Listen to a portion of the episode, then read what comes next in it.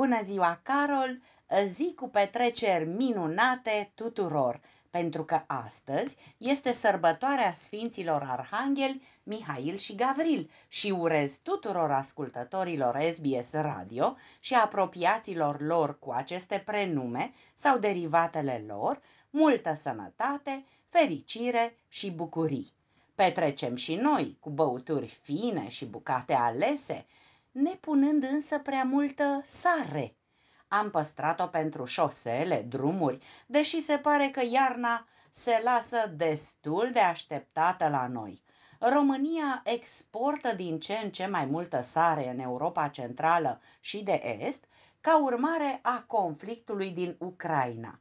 În aceste condiții, Salrom, Societatea Națională a Sării din România, deținută în proporție de 51% de statul român prin Ministerul Economiei, și-a sporit exporturile, astfel că România livrează în proporție de 100% necesarul de sare de drumuri pentru Ungaria, în proporție de peste 80% necesarul de sare pentru Slovacia, are contracte în derulare cu Austria, cereri de ofertă din Polonia, din Moldova și Ucraina. România scoate și exportă sare din 6 saline: Slănic Prahova, Praid, Ocna Dej, Râmnicu Vâlcea, Târgu Ocna și Cacica, producându-se sare alimentară, industrială și pentru sectorul zootehnic, chiar și pentru Australia. Da, apoi pentru noi. Chiar dacă ne-am micșorat efectivul față de anul trecut cu circa 100.000 de persoane de la an, satele și comunele din România rămân cu tot mai puțini locuitori, acum, după domiciliu, înregistrându-se 21,94 milioane de locuitori. Așa spun datele ultimului recensământ, pentru recenzorii căruia s-au făcut plățile pentru serviciile statistice prestate. Un student din județul Bistrița-Năsăud, care a muncit ca recenzor, a câștigat peste 35.000 de lei, arată un comunicat al Direcției Județene de Statistică. Topul este continuat cu sume de 10.000 de lei încasați de pensionari din Ministerul de Interne și Ministerul Apărării Naționale, care au ales să fie recenzori, rămânând în România, pentru că oficial, în 2021, trăiau în afara granițelor țării 5.700.000 de români, dar după o numărătoare neoficială și după unele studii, depășim 8 milioane în străinătate, fără să numărăm comunitățile istorice. De menționat și că în 2021 s-au născut mai mulți copii români în afara granițelor decât în România, majoritatea în Uniunea Europeană. Bucureștiul, capitala României, este al 6-lea oraș ca mărime din Uniunea Europeană, ca număr de locuitori, după Londra, Berlin, Madrid, Roma și Paris.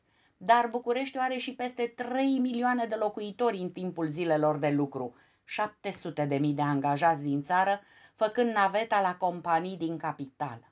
Poate chiar de aceea în București chiriile au crescut cu 25% față de anul trecut. Prețul de închiriere a unei garsoniere este între 180 și 300 de euro, în funcție de zonă, iar al apartamentelor cu două camere, între 270 și 450 de euro. Clujul însă bate Bucureștiul, pentru că aici o garsonieră care anul trecut costa 250 de euro, anul acesta este închiriată cu 300 de euro, iar prețul mediu al unui apartament cu două camere sare de 450 de euro pe lună, sumă echivalentă cu cea pe care o plătește un student din Sibiu, Timișoara sau Iași pentru a închiria un apartament cu trei camere.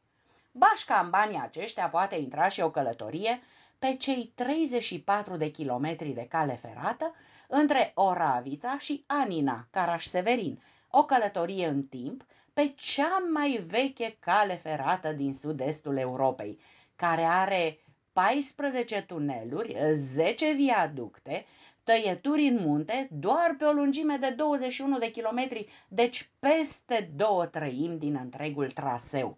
Locomotiva și vagoanele sunt construite în așa fel încât să poată lua curbele foarte strânse, sub standardele admise pentru o cale ferată normală, așa că e rost de senzații tari.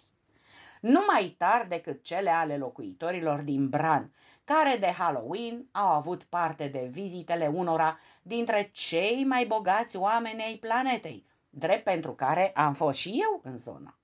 Construit pe o stâncă, Castelul Bran adăpostește în prezent Muzeul Bran, ce se întinde pe cele 4 etaje ale sale, cea mai reprezentativă legenda a Transilvaniei, cea a lui Dracula sau Vlad Țepeș, este legată incontestabil de Castelul Bran.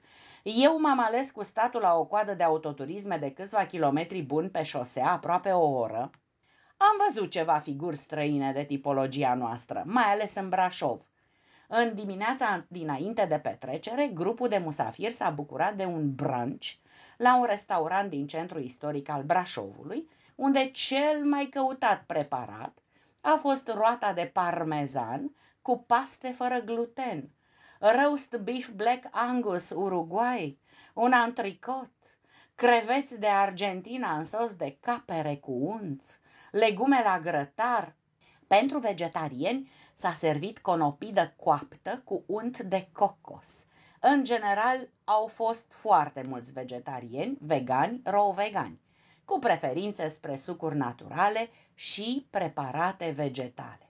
Dar cu o seară înainte, milionarii și celebritățile petrecuseră românește la restaurantul Stâna Turistică de lângă Poiana Brașov, unde au fost întâmpinați de gazde cu pâine, sare și țuică de prune, iar artiști care purtau costume de urs cu ciucuri roșii au dansat după un ritual străvechi, focul de artificii impresionant, luminând întreaga vale timp de 5 minute. Pe lista celor prezenți la Bran, după surse aflate la fața locului, s-au numărat nume importante, cum ar fi fondatorul și cofondatorul Google, cofondatorul PayPal cu partenerul său, fondatorul Hotmail și în prezent membru în board-ul SpaceX, fondatorul Gigafund, un fond de investiții axat pe explorarea spațiului și primul investitor în SpaceX-ul lui Elon Musk. Pe lângă miliardari și vedete de talie mondială, actori și artiști internaționali, s-a aflat și un grup de românce.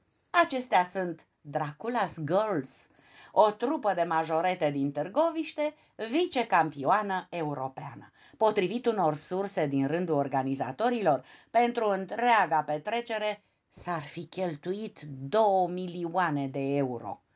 Milioane de urări de bine și bucurii pentru toți ascultătorii SBS Radio din București, România, a transmis Anca Rodica Turcea.